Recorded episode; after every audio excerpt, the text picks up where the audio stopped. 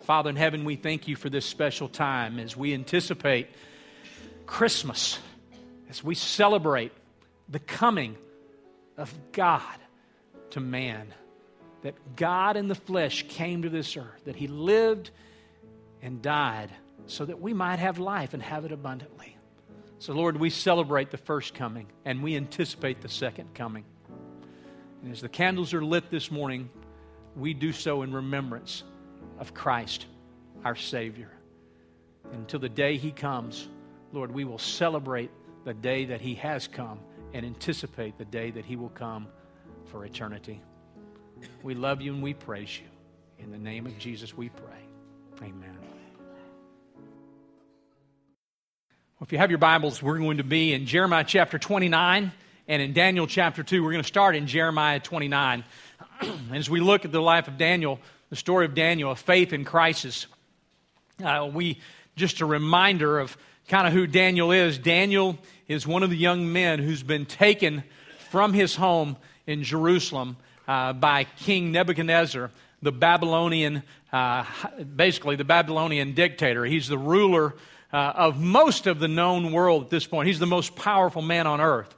And he comes somewhere around 597 the first time, and he takes off 10,000 individuals, mainly young men, educated men, men who were part of the aristocratic society, men who were professionals, and he also takes some women as well. But most of the people he takes are between the ages of about 14 and 20. And that was a common practice in that time historically. And what would happen is they would take the brightest and the best, and it would, first of all, it would cause the people of that nation or of that area to think twice about rebelling because their sons and their daughters and their leaders were with Nebuchadnezzar or with the opposition. The second thing it did is it allowed the brightest and the best to come to work for him and to give contribution to his kingdom. So it was just smart and almost a genius idea, and it really helped squelch any type of rebellion. But even in this case, there is a rebellion about 10 years later, but Daniel is in that first group. And so he's found himself as a teenage boy serving in the courts of Nebuchadnezzar, the great king Nebuchadnezzar. And Nebuchadnezzar wants to not only change his thinking, but change his entire worldview. So he is placed into schools where he learns Babylonian culture, Babylonian religion, Babylonian philosophy, everything that he can, learn about the Babylonian people and their empire, he is asked to do. And he is educated in that manner. And he does such a great job that he rises up to be an advisor or a counselor, so to speak, in the cabinet of Nebuchadnezzar. And one of the things that the advisors were to do, they were to interpret dreams and to interpret, give understanding to Nebuchadnezzar of the events of that day and how he might lead and how he might gain an advantage. And so that's where we find Daniel. Daniel is a lot like Nelson Mandela, who just died here recently. He is a man who has been taken from his homeland, but yet makes the most of the opportunity until that appointed day when God will use him to make a huge impact for his kingdom. And so as we reflect upon that, we're going to go back and we're going to look at Jeremiah 29 here in just a moment. And Daniel does this. Daniel makes the decision. As a matter of fact, we all have the decision to make. How am I going to handle a culture that is completely averse to my worldview, to my way of thinking? It does not share my values. It certainly does not share my faith. How will I operate and how will I exist in a culture and an environment like that? And we have to ask that same question to a degree, don't we? And the question usually is answered by most people in one of what I will call two extremes. Some people say, well, you just simply assimilate into the culture. You don't fight it. Don't worry about it. Just kind of join in the culture. This is what most people believe. This is what most people think. And if you're not careful as a believer in Christ, when you get in those environments where your values are not affirmed and where people don't think like you and don't believe, it's easy to just kind of say, well, I don't want to rock the boat, and I'll just kind of assimilate into the culture. Maybe you don't say it that way, but that's what we find ourselves doing. Others will say you need to separate yourself. Separate yourself from them. Don't talk to them. You know, if you're in a neighborhood where you're the only believer, then just stay in the house. If you're in a work environment, just stay in your cubicle and don't come out. Just separate yourself. I was at a church one time where there was a group of people, a small group of people. They were working to completely separate themselves from the whole culture, from the whole society. They were, I mean, it was kind of a David Koresh kind of thing, you know, Jim Jones. They were going to buy this piece of land. They were going to move down there and kind of establish their own nation. And they were just going to completely separate from the culture. But it's interesting. That's not the biblical model that we see, and it's certainly not what Daniel did. Daniel certainly did not assimilate. He takes some huge stance, as well to Shadrach, Meshach, and Abednego, and say, you know, there are lines that we will not cross. And we talked about that a couple of weeks ago. But they also didn't say, well, we're leaving. We're not staying here. Matter of fact, you may not realize this, but if you went back and read Jeremiah 28, there was a false prophet named Hananiah. And he said, now they've taken us away from our homeland, but we're not going to go inside the city. You stay out here. Don't build homes. Don't. We're not staying here long. Let's just dwell in tents, and we'll do what they ask. But there's a day coming when we're not going to be staying here anyway.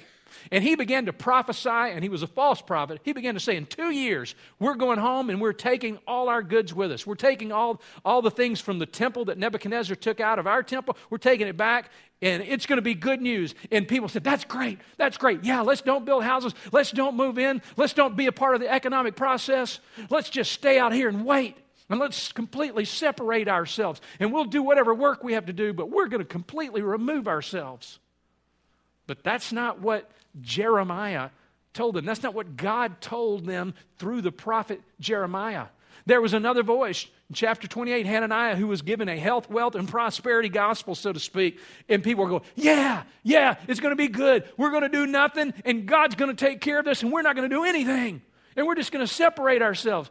But Jeremiah said, no, here's the deal. You're going to need to be engaged, and you're going to be here for a while.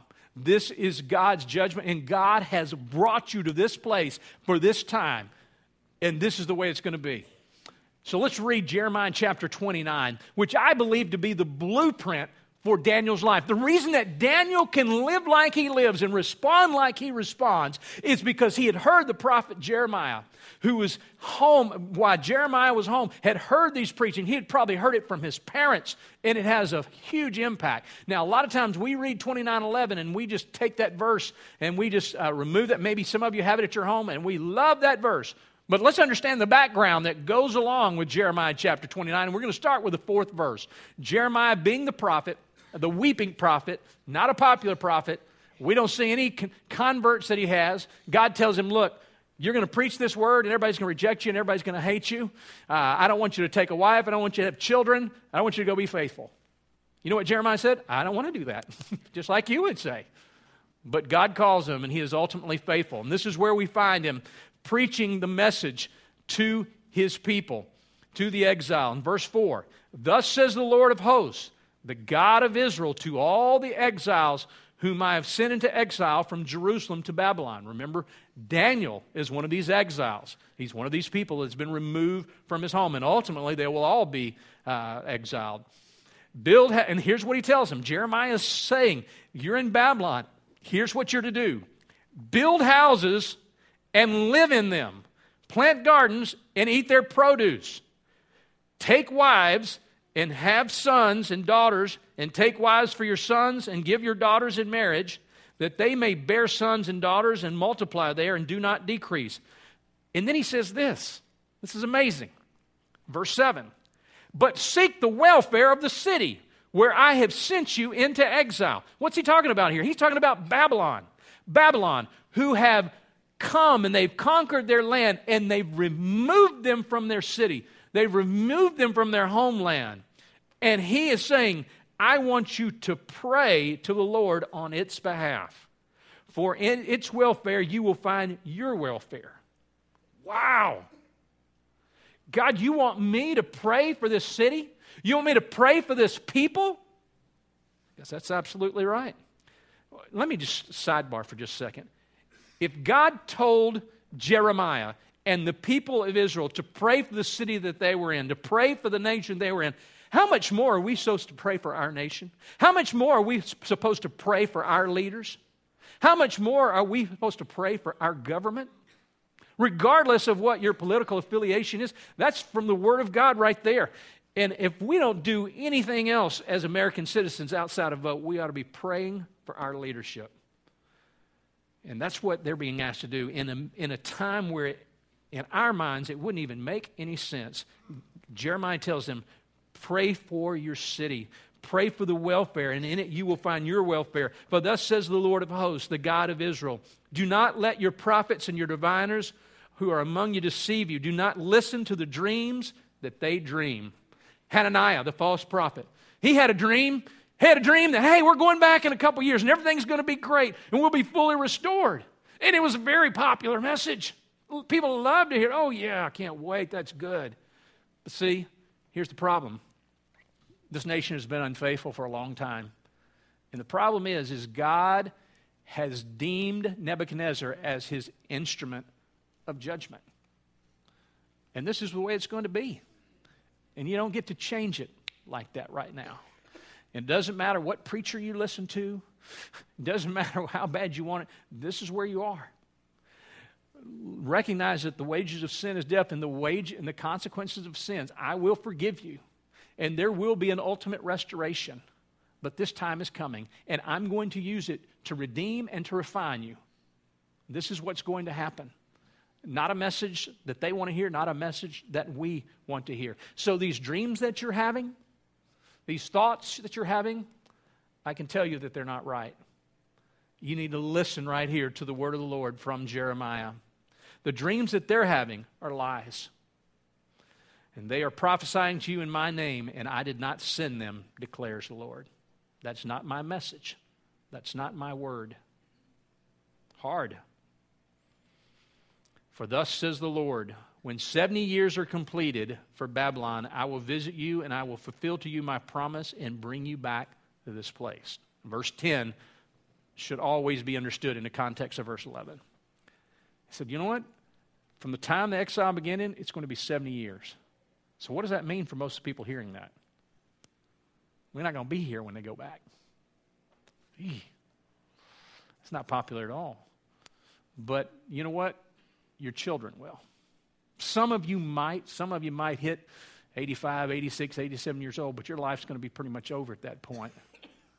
But your children, in this generation, I'm going to fulfill my promise. But it is God who is causing these events to occur. This is in the sovereign will of God.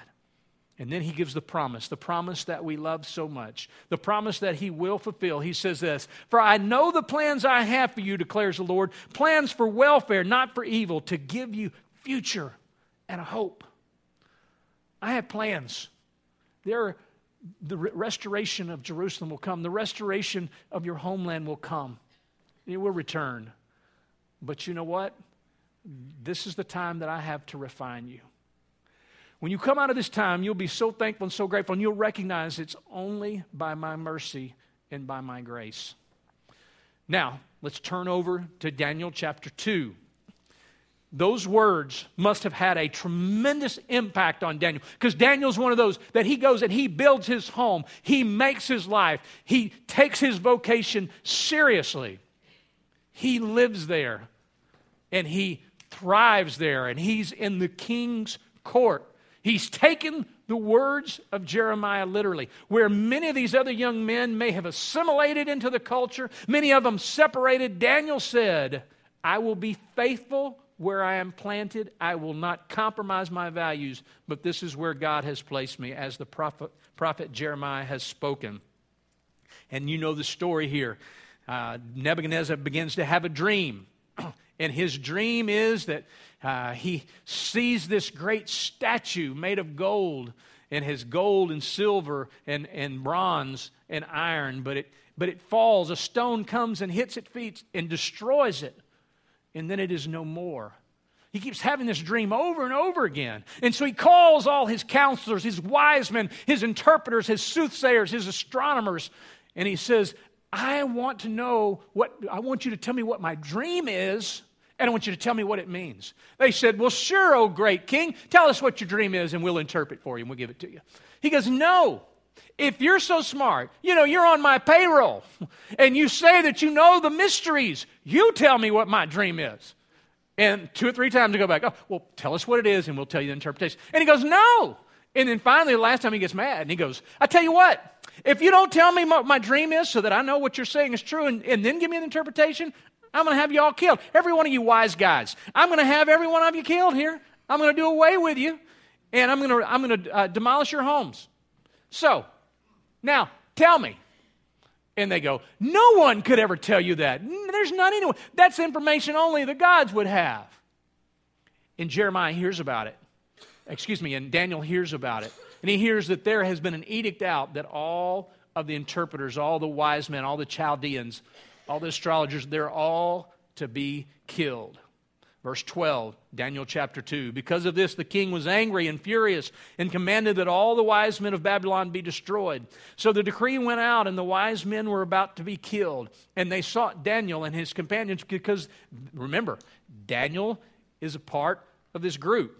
He is one who's been trained in Babylonian culture and philosophy and religion. He is regarded as a wise man. He is regarded as a counselor. So he is... everybody's lumped into this group at this point.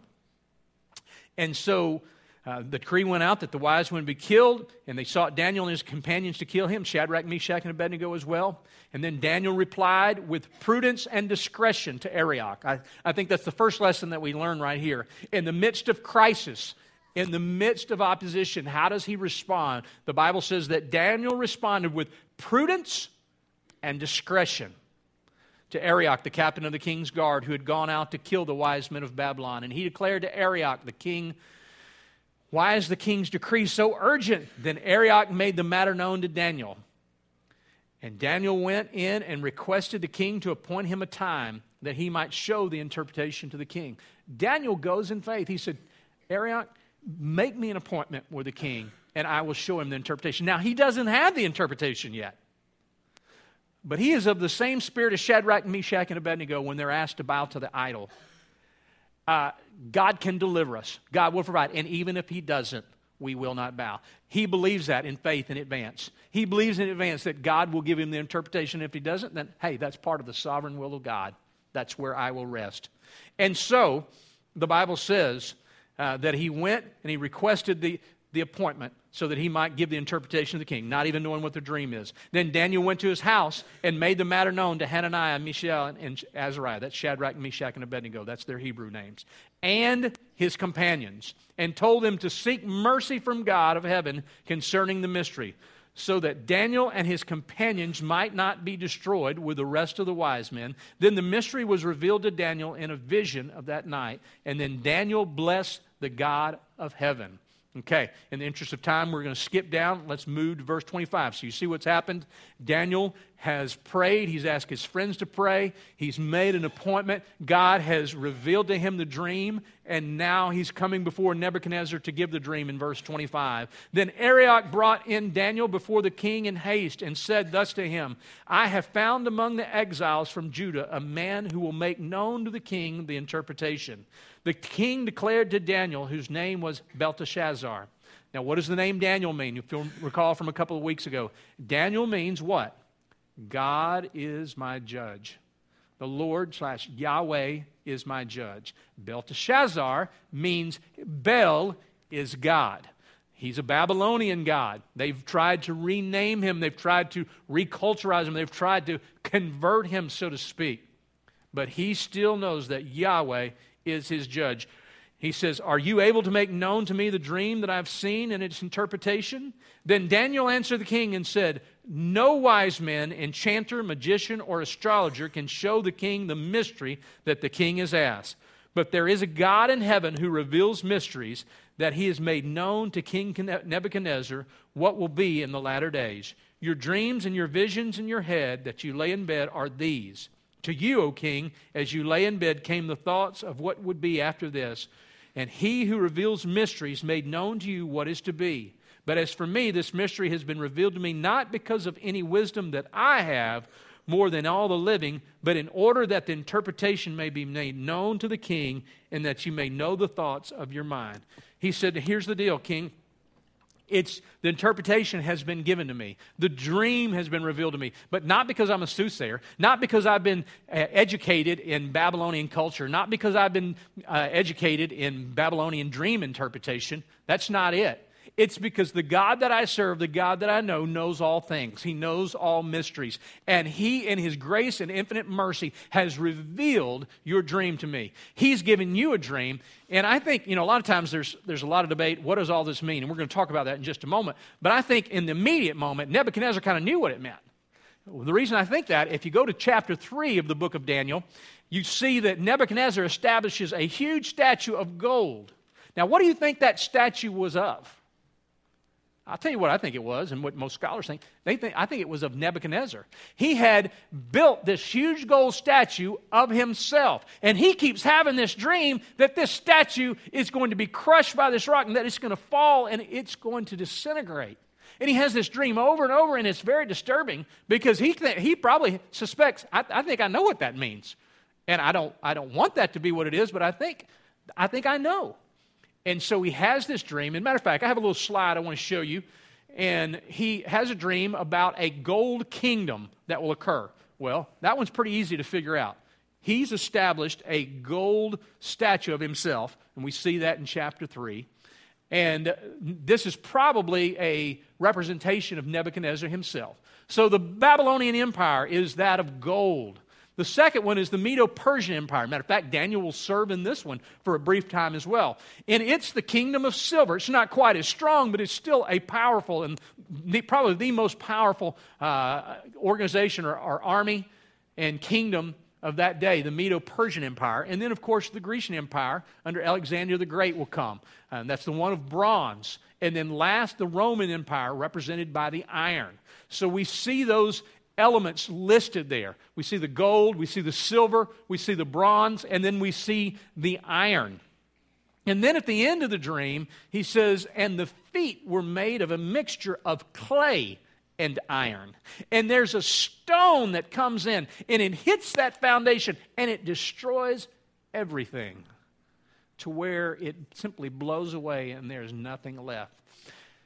Now, what is the rock of Scripture? What is the stone? What is the cornerstone of Scripture? What does Jesus say in Matthew chapter 16? Upon this rock I will build my church. Upon the rock of Christ, the kingdom of God will ultimately reign, and it will destroy all other kingdoms, but it will be the one lasting and eternal kingdom. Now let's jump over, if you would, with me to let's jump over to verse 44. And in those days, the days of those kings, the God of the heaven will set up a kingdom that will never be destroyed. Now, he's talking about the reference. He's talked about there's been the Babylonian Empire, the Medo-Persian Empire, the Grecian Empire, the Roman Empire. But he says there's coming a day where the heavens will set up a kingdom that will never be destroyed, nor the kingdom will be left to another people.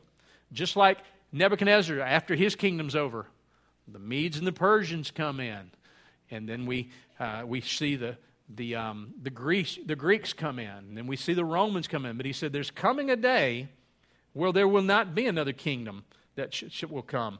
He said, "They shall never be destroyed, nor shall this kingdom be left to another people. It shall break in pieces all these kingdoms and bring them to an end, and it shall stand forever."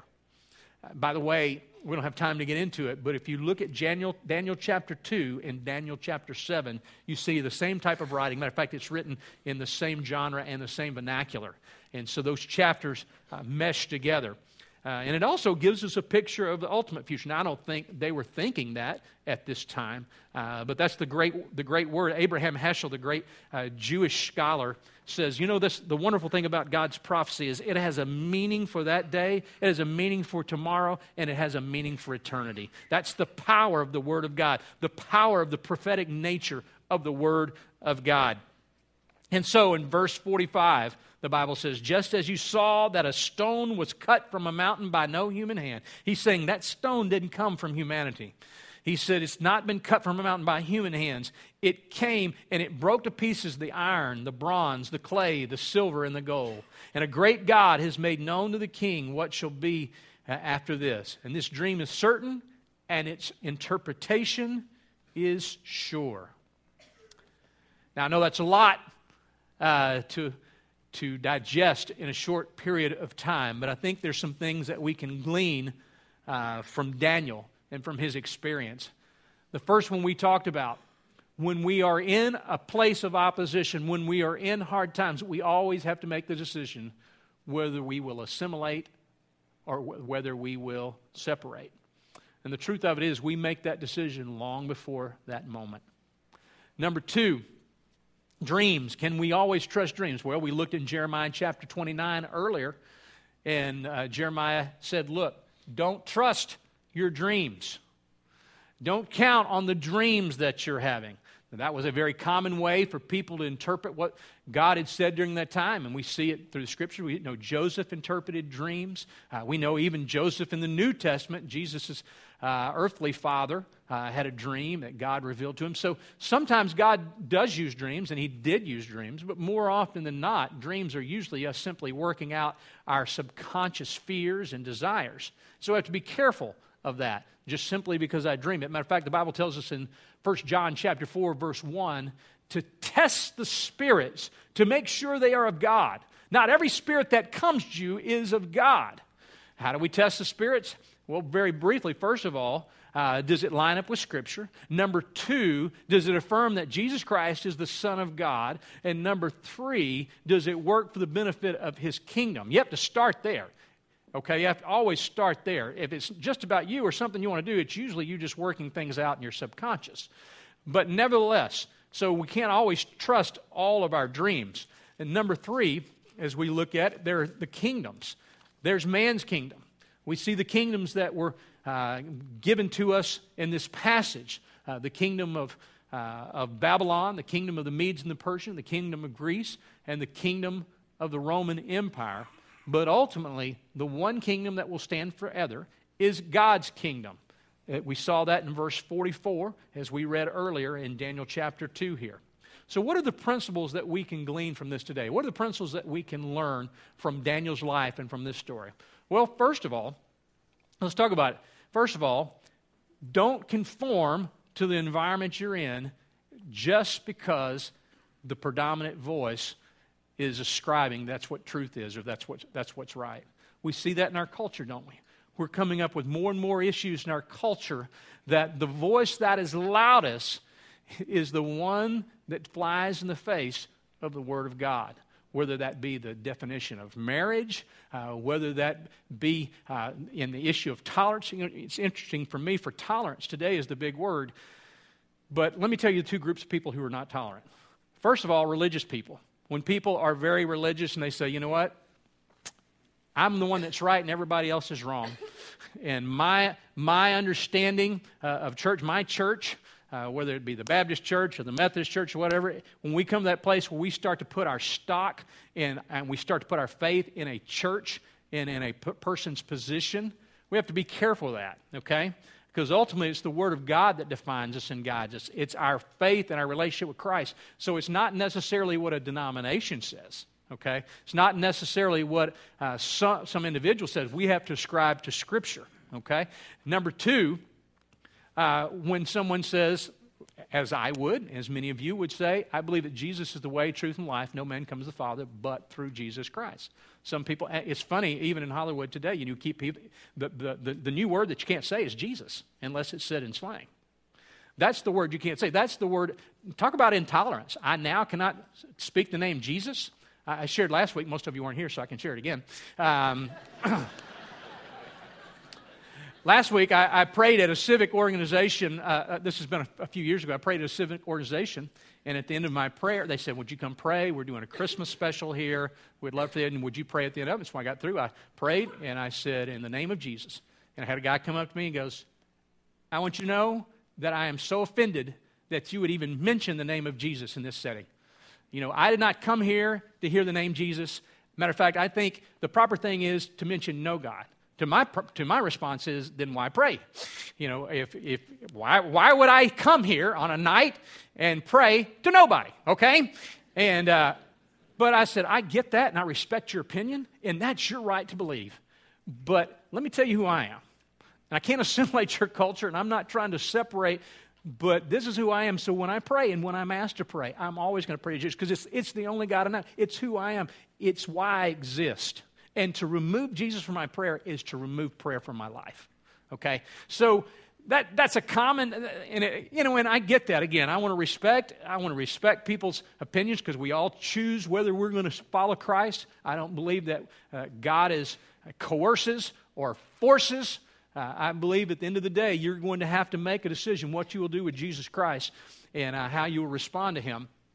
But if I do that, it shouldn't have to be intolerant that I can't say, this is what I personally believe. This is where I stand. Daniel was in that position. And he says, even as he's doing the interpretation, this is what I believe. He said it in chapter 1. This is where I am.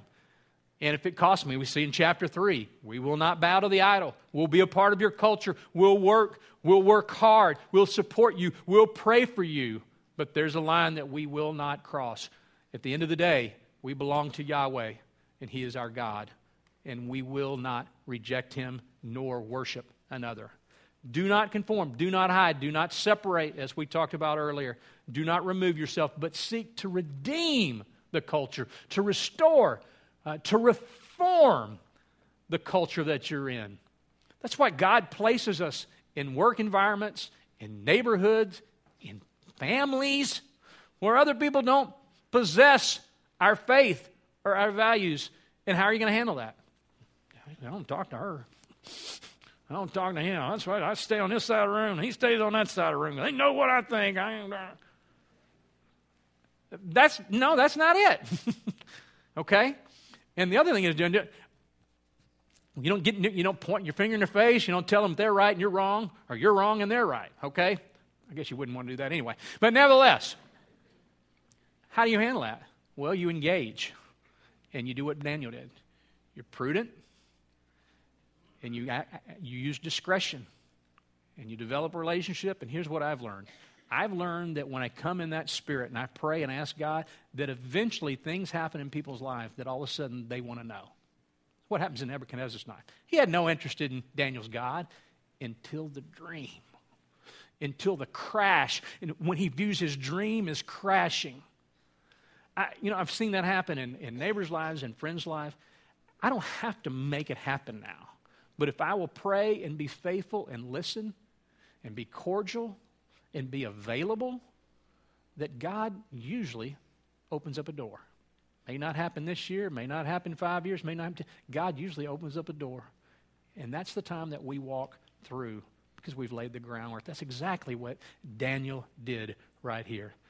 There's a guy named Frank Lugbach who was a seminary professor in the Philippines. He had become the vice president, and his dream was to become the president of that little seminary of about 200 people. But when that seminary president retired, they asked someone else to come in and be the president. And Frank was just destroyed. He was a great linguist, a great teacher, but he wanted to be the president. So he literally left and went into the Philippine jungle and stayed out there a few days just sulking, mad, upset, and he began to pray. And he said after a few days, God just really spoke to him and said, Frank, what is your gifting? He said, well, linguistics. And he had been teaching people how to read and write. He had come up with a system that was really working very well. He said, I want you to take this nationally and internationally. I want to use you in a big way. And so Frank came back and he put all his efforts into the linguistics, into the translation. And now this is one of the most successful linguistic translation organizations in the world today. He's literally taught millions through this system to read and to write. In Frank's opinion, he thought, I just want to be the president of this seminary. That's my goal. And God, you didn't do that. You weren't faithful. Why didn't you let me be the president? I've been faithful here. I've been praying. I've been striving. I've been working. And God had such a bigger picture. But he had to close this door to open this door. I wonder how Daniel felt about that. Doors, little doors keep closing Keep putting it, and then God opens this big door. Now you have the voice in the ear of the most powerful individual in the world, in the known world, Nebuchadnezzar, listening to you. And God grants him favor because he's faithful. And where did it all start? It started with some prophet that nobody listened to, nobody liked, named Jeremiah, 20 years before. And Daniel listened. And he took it to heart, and he lives it out. Now, how did Daniel handle this crisis in the immediate crisis that he had? Well, I think there's some lessons we can glean there as well. He prayed. First of all, he prays for wisdom. He asks for understanding. For understanding and interpretation. Number two, he prays specifically. Number three, he prays persistently. Number four, he prays corporately. What do I mean by corporately? He goes to Shadrach, Meshach, and Abednego, and he says, I want you, and his companions, he says, I want you to pray with me. I want you to pray for me and with me, and pray that God will give me this revelation. He prays obediently. And then last of all, he prays proclaiming. When God gives him that interpretation, he says, praise be God. Bless God who has revealed these things to me. It didn't come from me. I can take no credit. I can take no benefit. God has blessed it. He's shown mercy, and he has revealed it to me today. We never know what God is doing, do we? A guy named Bill Fong over here in Plano is a bowler. Kind of the holy grail. Most of us, we would think bowling 300. If you know anything about bowling, 300 is a perfect game. That's 10 straight strikes, okay? And it's probably not happened for anybody. Anybody ever do 10 straight strikes? Okay, a 4-year-old in the last service. But nevertheless, it's really, really rare that it happens. But if you're professional, what's really, really rare is that you do 3 sets in a row. Okay, so it's a series. So you bowl a 900. That's the ultimate. There's only 21 people in the world that have done this, that they've recognized. And so Bill Fong, bowler over here in Plano, is at Super Bowl over here in Plano, and he's bowling. He bowls a 300. Goes through another game. He's bowled 600. They're in their big league. Everybody's there. They're all watching. She gets to the third one. He's bowling strikes left and right. And you got to do a total of 35. 35, and you bowled a 900. You've done the perfect series. And so he's at 33. And he said he started feeling sick and kind of nauseous. He said, I almost felt like I wanted to throw up, but I had to keep going. So he said, I kind of gathered myself. I went up and I rolled strike. 33. 34, he goes, I'm still feeling bad, but I'm going to get through this strike. 35, he said, man, I'm feeling awful at this point. Everybody's cheering and crazy, and it's just like, and I'm thinking, okay, I guess it's the moment. He goes up and he throws the ball, and everybody starts to cheer when he rolls it. And he hits the pins. It looks like they're all coming down, and then the number 10 pin is wobbling, and it stays up. 899.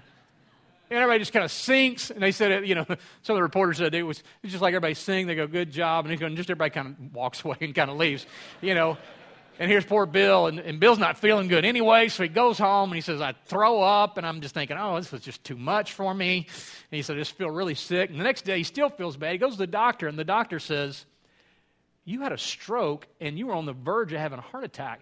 He said, you know what I think? I think that if you would have lost that last pin, that your blood pressure would have so escalated that it would have killed you. He goes, that probably saved your life, not knocking that last pin down.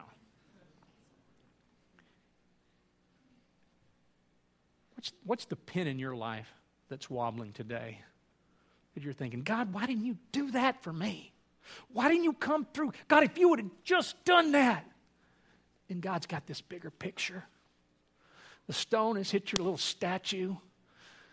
And God's saying, you know what, I'm looking at this bigger picture. I'm looking at this eternal kingdom picture. And it may not make sense to you right now, but I'm going to redeem all things. And I want you to trust me and be faithful where you are today.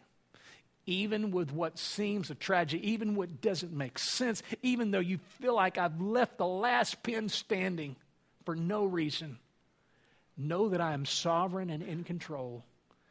And ultimately, I will use all things for my glory. Do you believe that? If not, I want to invite you to know the one who can make you believe. Let's pray. Father, thank you that while we were still sinners, you died for us. And God, I pray for those today who are struggling in crisis. God, I pray that you help us to not feel the need to assimilate into the world's philosophy, nor simply run away and hide, but say, God, I want you to use my situation. I want you to use me. I want you to use this last pin that's standing to bring you glory. And so, God, I'm going to trust you, and I'm going to walk forward. And until you open that door, I will trust you. And God, just like Daniel, just like Shadrach, Meshach, and Abednego, Lord, even if you don't, I will still trust you, because I believe that there is a life coming for eternity where you redeem all things, and all things are made new. And so, Lord, I'm putting my hope, and I'm putting my faith in you, and that you are the sovereign ruler of the nation, and that you are God who redeems and restores all things. So, God, I pray that you would just use me right here in my own lane tonight, my own lane right here this morning. If there's one that doesn't know you, Lord, I pray today that they would be drawn to you, that you would speak to them, that they'd recognize that all are sinners and fallen short. But God, you are perfect, and you long to have relationship with us. You long to grant forgiveness when we recognize that we're a sinner, and that you and you alone can bring salvation through your death, burial, and resurrection. Lord, I pray that you would convict them, Lord, to confess that they are sinners, they need you, and that you are God, and receive your grace and salvation today. Thank you, God. In your name we pray. Amen.